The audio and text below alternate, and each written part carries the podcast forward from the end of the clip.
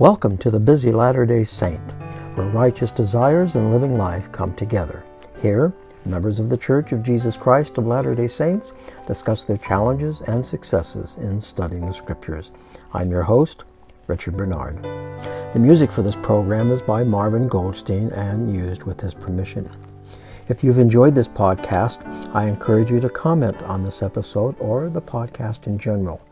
To leave a comment, click on the link in the show notes. Because I'm not posting a weekly episode, I encourage you to subscribe to the podcast to be informed when a new episode has been posted. You subscribe by tapping on the subscribe or follow button. Each podcast app is different, so if you don't see the follow or subscribe button, a simple Google search about the app you are using will show you how. I want to take the time to thank Christopher Cook and Chris Nusitelli, and I'm sure hoping I'm pronouncing his name correctly, for their recent comments. Both were having trouble with various episodes. They would start an episode they wanted to hear, but the interview was different from what was posted. I'm grateful for them taking the time to reach out to me. Because of their efforts, I was able to address the problem. A professional podcast has a staff that takes care of all the parts that make up a final podcast. I, however, am a one man shop and I need your help. Please contact me anytime you hear an issue or have a suggestion. There are links to contacting me in the show notes. If you enjoy this podcast and have benefited from it, I encourage you to start donating a few dollars to the General Missionary Fund each month. Rebecca Lurcher joins us today from Rhode Island. Several months ago, Rebecca approached me after listening to my interview on the Leading Saints podcast. In her email, she shared with me that she's a stay at home mom of 10 and a military wife. Her husband just hit 20 years in the Air Force. She offered to be interviewed but didn't feel she had much to share. It was her closing statement that got my attention. Quote, I believe if all church members read the scriptures regularly, nothing could stop us. End of quote. She's a remarkable woman which has things to share that will uplift and provide hope to all that listen. And now, Rebecca, welcome to the podcast. Rebecca. How are you doing? Great, thank you. I'm glad to be here. Now, I understand you're in Rhode Island? I am, yes. That's a small state. It is. It is uh, very small. How long does it take to drive across it? About an hour. About an hour. that is so small. I Rhode Island's been one state that I haven't been to, um, but uh, so you're over there on the East Coast. How's the weather there? It's been very cold the last day or so. It was five degrees this morning. Oh, five degrees. Well, that certainly wakes you up when you go outside. Yes, it it did. we had our seminary drive at six and it was really cold. Well, you sent you sent me an email about a month ago and um, was talking about a podcast that I was on and the things that you learned, and I was just um, fascinated with you because uh, you say you're a stay-at-home mom. Uh, you have 10 children. You're a military wife, which that automatically means you're traveling all the time, moving. How many different places have you lived? Oh boy. Well, we're on our ninth duty station. Okay. So I, but uh, we lived in one of the states twice. Okay. So I lived eight different states. Wow. Well, that certainly takes dedication, and we appreciate what your husband's doing. And of course, he's backed up by you, so we appreciate all of that. And um, you also said that you have a degree in psychology. Now, you said you got it from USU. What university is that? Utah State. Okay, that is Utah State. Okay, I was wondering if that was the case. So, were you born and raised here in Utah? No, I was not. I lived in several other states. I actually had never visited Utah until I came out to college. Oh, and what made you decide to come to Utah for your education? I just flew into Salt Lake City. I actually went to Ricks College, as it was known then, and my grandfather picked me up and drove me up to Idaho. So, oh, okay. Now, uh, a degree in psychology. What part of psychology were you studying? Were you studying to be a therapist, or what? What were you doing? Well, to be honest, I didn't have a clear end in mind. I do. I was hoping at some point to become a therapist, um, but I have not completed a master's degree yet. So. Okay, and you said you were working on two master degrees, but they haven't been completed. What are the two? The ones that I worked on was it was a master's in human resource management. Mm-hmm. Then I did instructional technology. I completed everything except my the internship. Instructional technology. Um, yes. Yes. What did that entail? Well, what it entailed was learning how to teach people things and how to assess what you'd taught them to make sure you know that they had learned what you had hoped they had learned and a lot of our time was spent working on the technology surrounding learning which okay. would of course all be completely outdated because that was 25 years ago. Okay. Yeah the, uh, things have changed a little bit. A little bit a little bit. Now i'm interested in one thing here. Well it's quite a few but um, you said your one of your interests is music. What do you do with music? So I believe I have been blessed with a musical talent, which I'm very grateful for. Unfortunately, I was one of those children that never practiced the piano. But I did kind of teach myself to play the piano during my years in college. And that has been useful as we have moved around. Um, you know, sometimes we live in a ward where there is not a pianist. I've been a primary pianist twice. I could play for sacrament meeting in a pinch, uh, but I've been a primary music leader. I'm on my fifth time doing that calling, which has just been such a joy. That has got to be one of the best callings in the ward. It's a lot of work. It is. Yes. Yeah, you're right. It is. If you put the right kind of time into it.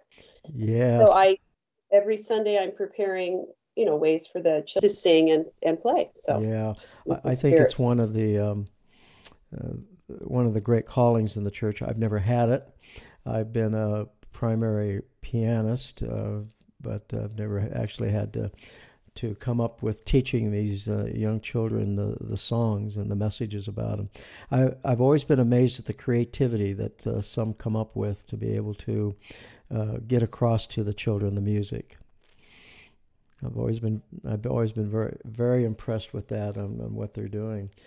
Well, uh, you also say, of course, your interests include parenting. Um, now, your ten children are they homeschooled? What are you? They go out to school? We have we have four adult children and one about ready to go out. So I have six at home right now. The older ones were always homeschooled. Other than my oldest son, he he did go to kindergarten. But then my husband joined the military, and our in two thousand one, and the first school district that we were assigned to was not a very good one. So my previous research and reading about homeschool came in handy as uh, the spirit led us that direction. And I homeschooled exclusively till 2019, and at that point, we did feel led to let some of our kids go to school. And since then, we have felt like they should decide. So this year, I have a son in 10th grade at the local public school, and the others are all home. Oh, okay. Yeah. Uh, that's quite a challenge. Um, how do you find any free time?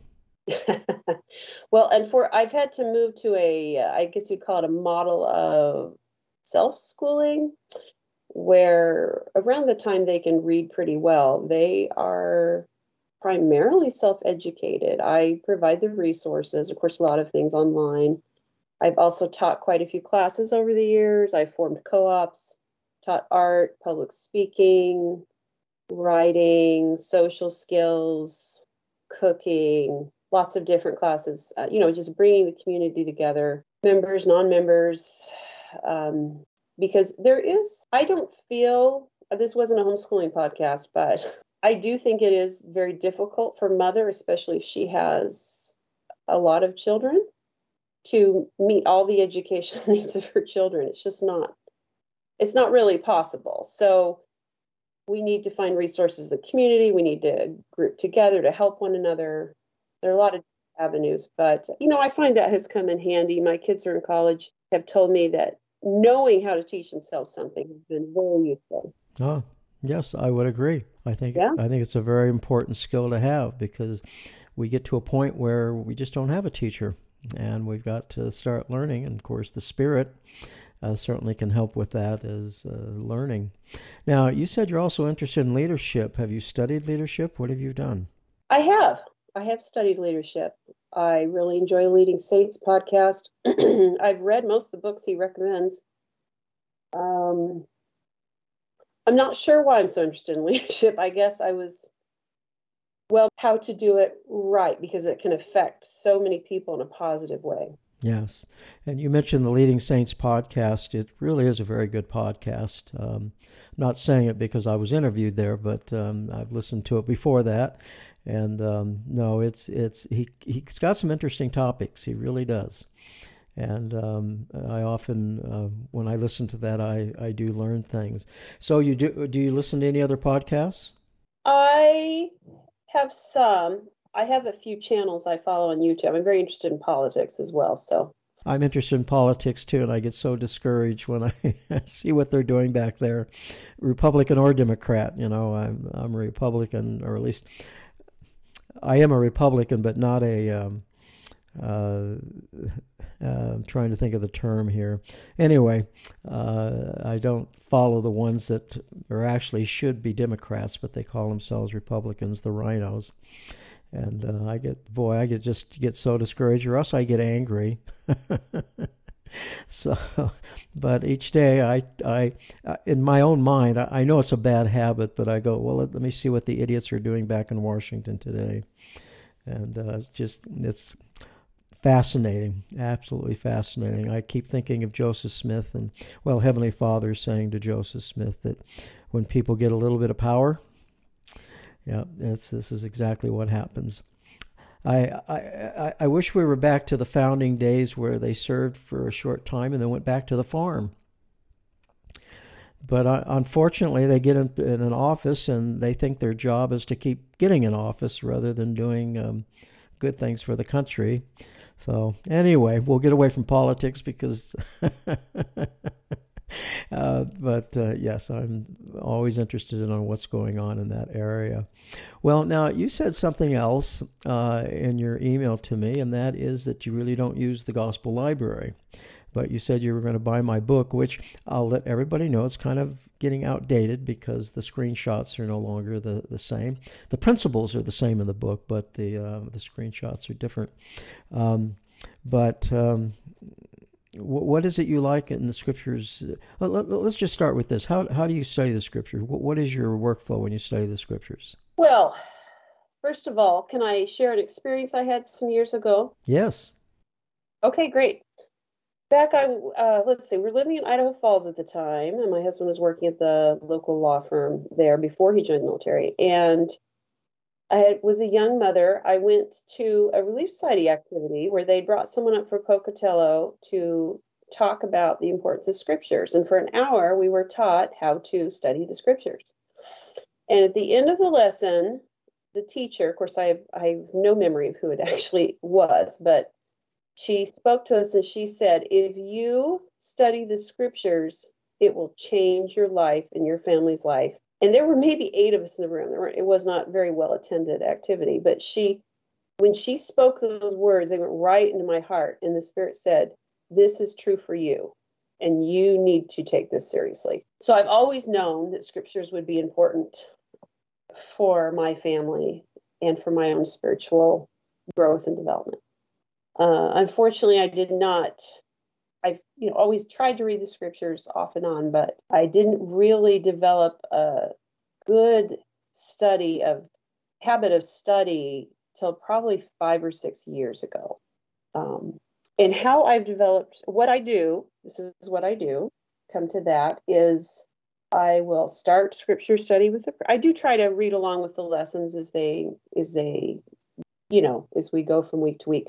I've been in primary for years, so I I think I've been to a Sunday school class maybe twice in the last I don't know how many years. So I don't participate in lessons at church very often because I am usually in primary, but that doesn't. So I try to keep up with those. Um, but and I do read the Book of Mormon on on a on my own. But as far as study goes, which I feel is separate in many ways, I will say prayer at the beginning, and I will ask Heavenly Father where I need to study that day. And every single time I have done that, a word has come to my mind and I go right to the topical guide and I start studying that word. And I almost always find the scripture that I know God was trying to speak to me that day. Sometimes it takes a day, second day, you know, if there are a lot of references. And then I've compiled all of these notes, which would be, you know, not only the scripture, but what what I'm I am personally to learn from that scripture. And then I've I have several notebooks that I just pop those in. So that's what I do. All right, and um, you use a hard copy, the, the, printed copy of the scriptures, correct? I do. Yes. Okay, and and what do you do as far uh, as far as note taking? Do you have a notebook, or what do you do? A journal? Yeah, I have a five by eight. I just have loose sheets, and you know, when I come onto a new topic, then I'll take the ones I finished, and I have a whole bunch of tabs. So anything that I've been told to study. So I've got I before this interview, I spread out all my notebooks. Uh, some of the topics are safety, sacrifice, parenting, overwhelmed, obedience, personal problems. That one's really thick. so if I face something, calling or with a family member, something like that, and uh, use the scriptures to help me figure out the right path to take or certain principles. Uh, then the things I learn will go in that in that tab. Okay, so your tabs are kind of like what we in the Gospel Library use as tags. Yes. Yeah. Okay. And how many of those notebooks do you have? I have four. You have four. Okay. Started with one, and I have four. I I, I did enjoy learning about the tags, and I do think that I could do that. But a lot of times, the amount of revelation or information that I'm given is so complex. I don't think I could type that all in on my phone easily. Oh, I see. Okay. Well, there is a version of it uh, at the church website. And so, so you can just use your keyboard and your large screen and type away. Um, I like to use my iPad when I study the scriptures because I can bring up more than one window. I might have it split between uh, the Blue Letter Bible and the Citation Index. And anyway, I'm studying. Um, the Lord revealed to me one day uh, while I was having prayer and actually getting ready to study. Um, I'm paraphrasing this conversation, but it was basically, um, "Hey, Richard, yeah, uh, you're out there teaching people to use the Gospel Library. Yes, I am." Uh, you do realize that most people only have their phones. Not everybody has an iPad. Uh, yeah, that's true. In fact, uh, only about 20% of the members of the church use iPads. And I knew all that. And he says, Well, then why are you using your iPad? And I go, Well, um, because I like it.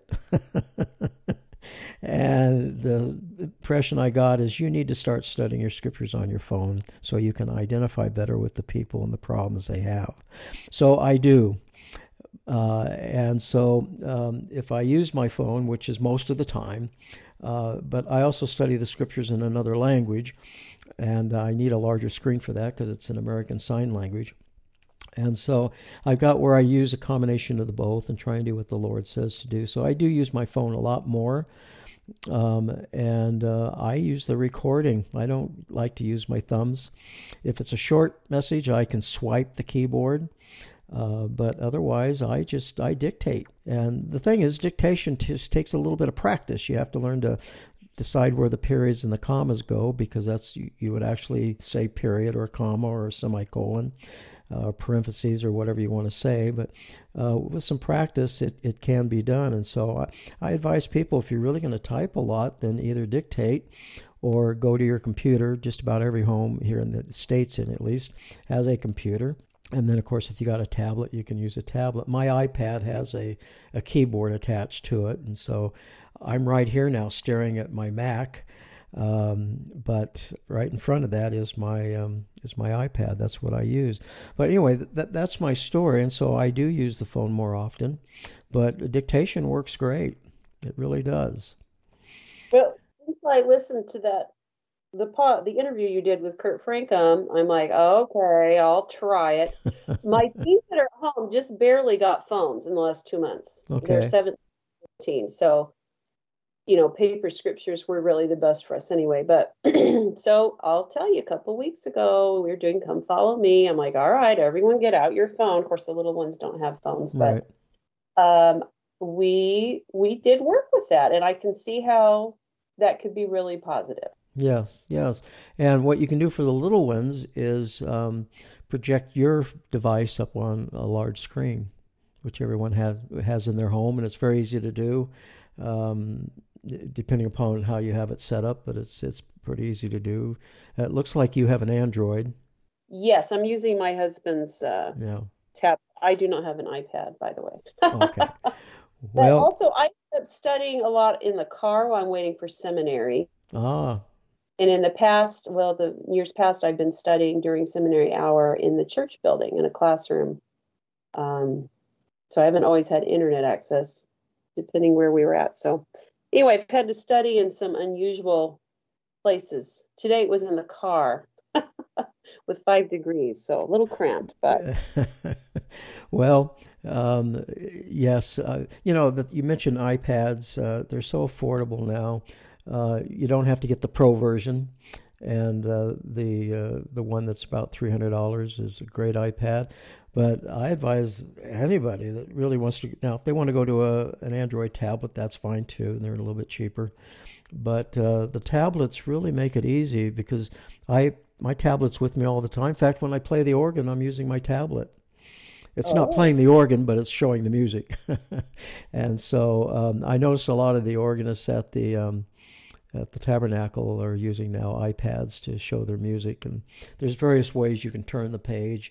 Um, with me, I have to twerk my mouth a certain way, and it'll turn the page for me.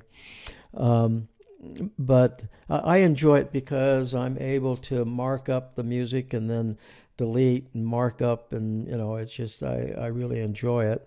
And uh, but the iPads are getting affordable. They they really are. The, Apple's done some great work with them, and just to be able to split the screen and uh, uh just I I really like it. But because of the directions I receive from the Lord, I do study on my phone. And if I have some serious typing to do, then either I'll dictate or I'll move over to the iPad and do the typing.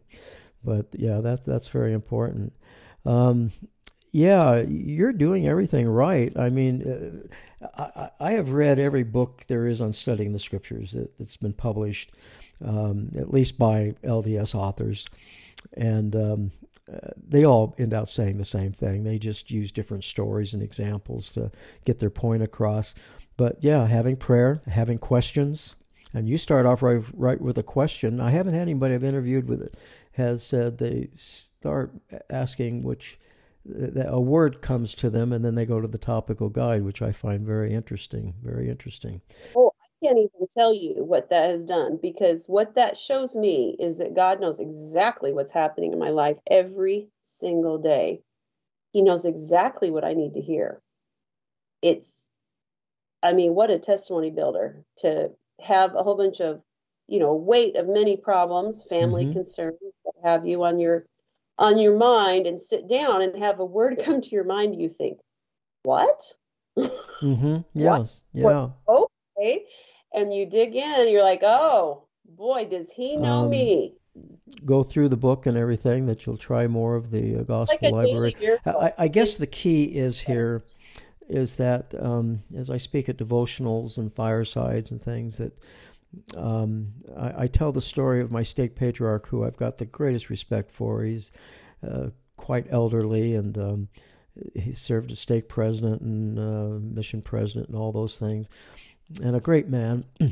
and um, he's been keeping journals and keeping notes on his scripture study, and you go into his study, and there's just I don't know how long the shelf is, but it, there's just a lot of journals up there. And I interviewed him, and I said, Now, if you need to, you're reading the scriptures and you think, wow, there was something that I wrote about this uh, I got to see if I can find it. I said, How do you find it? and he said, Well, uh, I go and try to guess the year. And anyway, it, it, can take an hour or two to find what he's looking for. Where if, if you had all your information in the gospel library, uh, those tabs become uh, tags, and your notes are in there, all your notes are indexed it just takes you a few seconds to actually find any information so that you can uh, you know, see what you've written uh, previously about that particular subject. So it's just, and uh, the other thing about the Gospel Library is it's a missionary tool, and I keep talking about that with people. It seems like most people think the Gospel Library is scriptures, and it's not. In fact, I made a mind map. I'm a very visual person. I made a mind map of, of what the Gospel Library does and and and everything, and uh, it's a lot of things. It's it's videos, it's magazines, it's books. Uh, it's just a, a, it's literally a library, and we have to realize there's a whole section just for children, uh, and some marvelous things in there for children, and even music. They have um, um, follow along music for children. I don't know if you've seen that in the Gospel Library, but y- you could literally put it up on a screen, and it has the bouncing ball as with with the lyrics, and it's it's a great tool with children. Um, so the gospel library is more than just the scriptures, and I think that's what makes it such a powerful thing because if we're using the gospel library as a missionary tool, then as you and I study the scriptures, we as we're tagging and as we're making notebooks and things like that, that after a while we've got a pretty powerful library that we can share with people.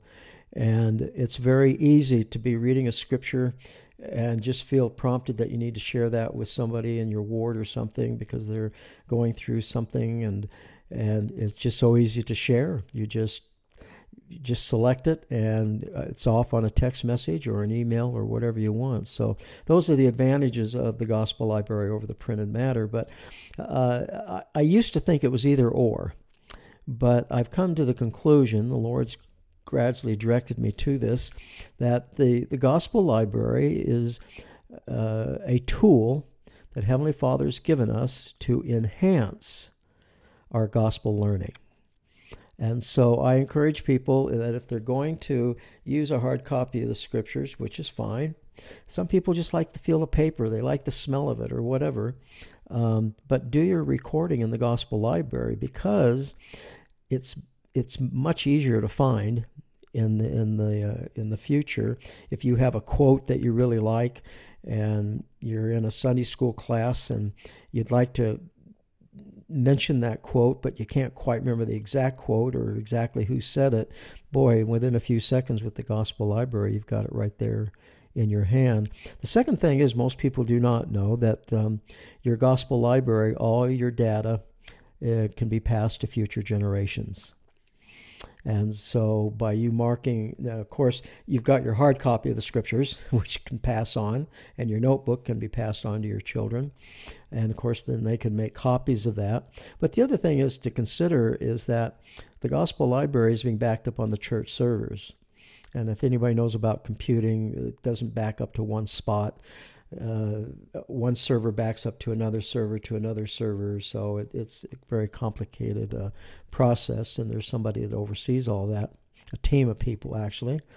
And so it's something that um, I think it's good because uh, the one problem with hard copies is that uh, fire, uh, earthquakes, I've seen it all, tornadoes, hurricanes um, can uh, take that stuff away very quickly, where if it's on the church servers, it's pretty well preserved. So uh, I hope that you'll consider looking more into the Gospel Library, but if you don't, uh, I, I'm just amazed at what you're doing. I really am. Um, a, a, mother of 10 and um, moving moving just being in the military and moving amazes me um, our my father-in-law uh, his first wife died of cancer and then he remarried and her name was marilyn In fact, they were both named Marilyn.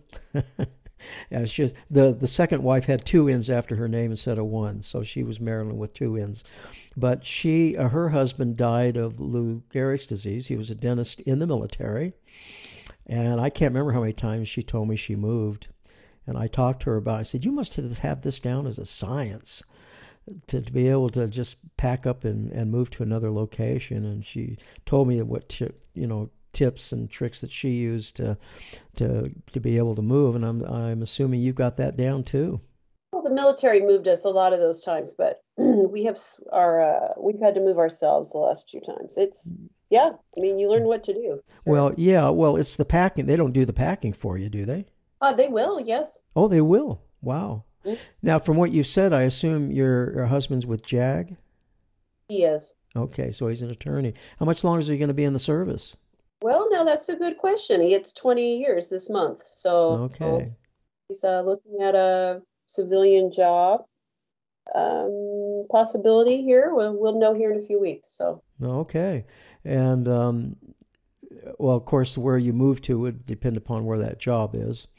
But I was going to ask if you if you had to move anywhere and stay permanent, where would you move? The job I is, am speaking of is actually right here in Rhode Island. So oh, okay yeah, that's that's been the discussion for the last year because we did not plan in any way, shape, or form to retire here, but mm-hmm. The Lord seems to have other ideas. So, well, then that's what you follow. I appreciate the time with you. I know you said uh, in our emails that you didn't know if you had anything to offer, but you had a whole lot. I'm just really amazed at what you do and uh, the things that you've accomplished and how you study the scriptures and the stories here. Yes. Of things, if you wanted specifics. Yes. Go ahead. Yes. Yes. Well, I'll tell you one of my more recent experiences. My husband, he was deployed to Afghanistan in 2018. And while he was there, his job was to help. Well, I'm not really sure what he was doing, but he was he was trying to the military, the Afghans military justice system. Mm. Um, so he had to meet with Afghan leaders on a regular basis. And as part of that process, he had an interpreter that would be with him every time he went to these meetings, and he would be, he'd have bodyguards with him. And so he was he was on a, in a safe location, but he had to go out and meet with these these Afghans. Which, by the way, it turns out having ten children is a real bonus when you're the Afghans. In fact, his interpreters knew that these generals and warlords would uh, that they would look up to my husband if they knew he had five sons. So mm. they always wanted to know how many wives he had. Oh, which was uh, funny. It you know funny to us in our culture, but of course they didn't know why. Anyway, um, but through that experience, he became very close to some of these Afghans. Well, of course, all this um, terrible meltdown that happened in Afghanistan this last summer, it was just so hard on him. Um, of course, harder on the people, but he started getting emails and phone calls and messages. Well, not really phone calls because they couldn't call, but there, you know, certain kinds of apps that they would use and to communicate with him. And they were just desperate. Please help me. How do I get out? And of course, their daytime is our nighttime. So for weeks, my husband was getting dinged all night long. I more than once woke up in the middle of the night and saw him awake, messaging these people. It was there were four different men that he was close to that he was trying to help get out. And of course, Steve had my husband, he had no power to make that happen himself anyway, it was a very difficult time for him. Um, we prayed as a family. We uh, sent out prayer requests to everyone, you know, in our family circle, friends and family. I believe it was the beginning of September. We decided to hold a family fast, and we invited friends and family to join us. And I came home from church that Sunday to study scriptures, and I prayed to know where I should study, and the Lord said, "Study tradition." well, not sure how that related, but you know, I've learned I need that's what I need to do. So I turned to the word tradition and I started looking up scriptures and then I found my scripture. which was Alma 9:16. The Lord will be merciful unto them. Oh well, the, the verse says, There are many promises which are extended to the Lamanites, for it is because of the traditions of their fathers that caused them to remain in the state of ignorance. Therefore, the Lord will be merciful unto them and prolong their existence in the land. Anyway, those couple of verses right there, I knew that was my answer. The Lord was letting me know that He knew these people, He loved them, and in His mind, they were like the Lamanites. And some additional insights came to me at that time. Um, I was told to that to fast and pray for their deliverance, miracles would happen. And as they struggled in their difficulties, because um, many of them, the Taliban were actually searching for them. One family had five young children. The Taliban were searching for him by name, and they were having to go from apartment to apartment. My husband sent him money for food. It was a very desperate situation. Anyway, I was told, bring their souls directly to me. And if they do not live, they are not condemned, but will come to my arms. So I told my husband about this revelation I received. I said, You know, we have two different religions, but God knows them. In your communications with Him, encourage them to go directly to Him for help and support and peace and guidance, which He tried to do. But I'm very happy to say today that all of those families are safe. Good. And uh, the, family with the five children, they are here in the United States already, and they are safe. And that that is truly a miracle. The details, I, I can't go into the details because it'd be too long and complicated, but it is a miracle and it is God's God's hand is in that. But that scripture that day came right to me, and I knew it, you know, it gave me peace and helped me understand the situation better and helped calm my mind. Yes. Anyway. Yes, it's a wonderful story. Thank you for sharing. Sure. Do you have any others? Oh, so many. Um, one scripture came to me a few years ago, or it was actually an image, and this is the thing that I find would be. I guess I could take a picture of it and put it in some kind of digital form, but the image came to me of a door and a door of revelation. And perhaps this was just to me, but it helped me understand the process of revelation. I was shown that the door, the doorknob, is scriptures and prayer. That so that's how we op how the operation upon which we can open that door. The, the door had three hinges. Um, this is what I was told God giveth liberally and upbraideth not. He desires to give us revelation. The door will turn on one or two of these hinges, but it does so more easily when all three are in place. We turn the doorknob and open the door through scriptures and prayer. And the hinges were faith, obedience, and then I had to search to try and at least, you know, to try and figure out what that third one was. And then I believe it is repentance and forgiveness. And then I was told what keeps the door closed judgment, bickering, grudges, gossip, disunity are some of the things. Anyway, the image I'm working on right now, I have felt I want to study um, through an experience a friend and I were having. Yeah, I was trying to help her understand something in myself as well. We did a very in depth study of D&C 121, this unrighteous dominion. I spent weeks studying just that section. It was just mm-hmm. so interesting. And after studying that, the latest image I'm working on is trying to understand God's power and how we use it, how it can be used, what principles it operates on. And the image I have, I'm working trying to figure out the pieces of that right now, which is I I'm on month three and I'm still working on that one, but the images of wind like at a beach. We have lots of beaches here in Rhode Island. So I imagine myself at the beach and the wind that's rushing up off the shore is God's power. It's always there, it's always constant. And we need to learn. We have a kite that we're trying to get up into the air. And then the kite has different parts on it, you know, the tail and the string and the cross pieces, and they all they all play a part in balancing and using God's power. And I'm not I'm not sure what some of the pieces are. I'm still working on that. But that's been real interesting. So I've been studying priesthood and authority and power and anyway. Yes. Um, first of all, when you were mentioning the hinges and you were thinking what the third one was, I thought she's going to say obedience. because I thought obedience would fit there. And uh, of course, you came up with uh, forgiveness. But uh, no, I, I, love the imagery you just uh, gave about the door and, and the three hinges.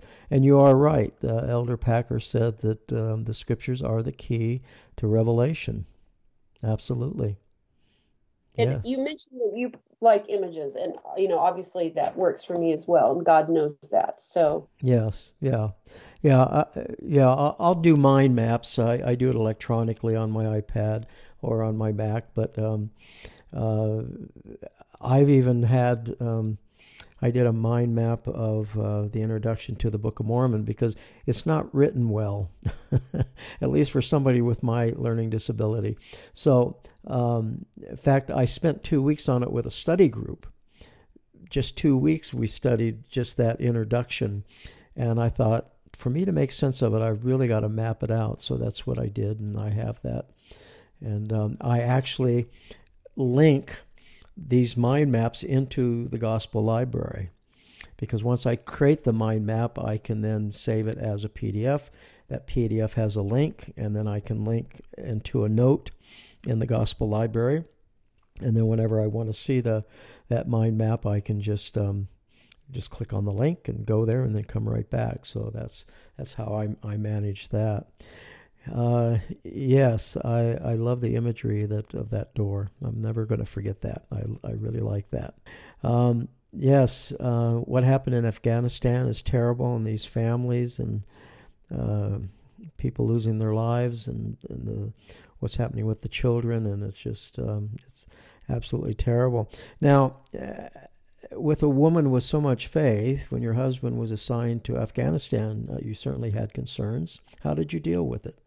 Well, the, sec- the first time was the hardest. He was deployed in 2006. Okay. Uh, he was actually s- much safer at that time. Um, I was pregnant with number six um, he came home and told me uh, there's a possibility I could get deployed. Um, but my boss, who was a woman at the time, and she was actually a new widow and a, a single mother, she was very understanding of the fact that it might not be a good time because she knew I was pregnant. She said, I don't know if she's supposed to say this, but she said, I, I might be able to get somebody else to go in your place. And he came home and told me that. And I said, No, I, I know you're supposed to go. I knew. So he went, and um, I had number six while he was gone. But that experience was really important for me and for him. He grew in important ways, both professionally and spiritually. And for me, I had no one, I mean, I had some family members that were supportive, uh, certainly, but it was me and the Lord. You know, we would email back and forth, my husband and I, and we could talk on the phone about once a week. that was back in, that was in, I already said that was 2006. So technology is a little different then, but what sustained me at that time was reading the accounts of pioneer women mm-hmm. and what they had to go through. Mm-hmm. And I compared it to my own situation. I thought, I've got it easy. I don't have a farm to run. I don't have a country to cross. I can continue to, you know, be with my children at home. My husband's making a nice income still, and um, so I try to look look for the positives. And the Lord, I had uh, I had many miracles happen, including um, the day my son was born. He had the cord was very tightly around his neck, and he um, I don't remember the medical term, but it kind of strangled him as he came out. And he had all this like bloodshot eyes for, for a few weeks. And anyway, when he came out, he wasn't doing very well. They had to take him to the, the, uh, NICU. Of course, that was stressful and difficult. Um, and then the pediatrician came in and said his he has a really high white blood cell count. Hmm. Um, sorry, this is a neat experience. I'm just very emotional about it. Anyway, I knew my husband, of course, he'd stayed up to talk to me on the phone and see how things were doing, but how the baby was doing. I know he was praying on his knees on the other side of the world. And the baby, um, he was released a few hours later. And uh, the next morning, the pediatrician came in. He was a member of the church.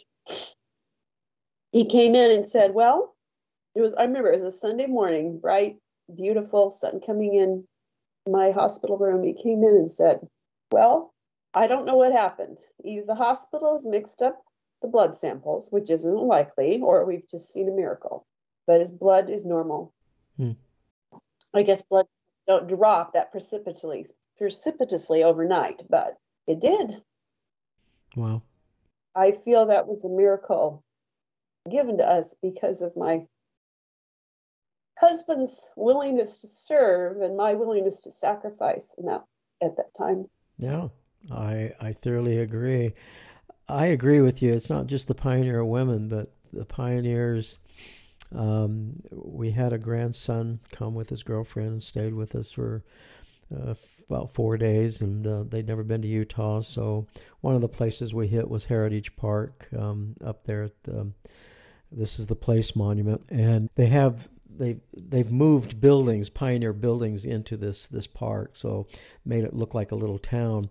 But there's one cabin. I don't think it's more than ten by oh, might be fifteen by 10 maybe it's a 15 by 10 room and then to get upstairs you had to go outside and climb a ladder and this family had 10 children and i'm going my god where did they put i mean obviously those the children had to go outside no matter what the weather was, climb the ladder to get up into their room.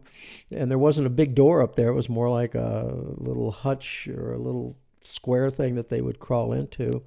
And um, they must have been stacked, or, you know, these bodies right next to each other to keep warm.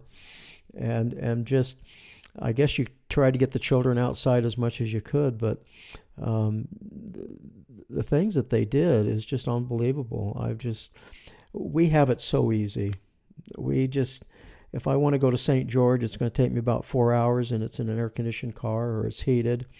And I think many times of Brigham Young going down there.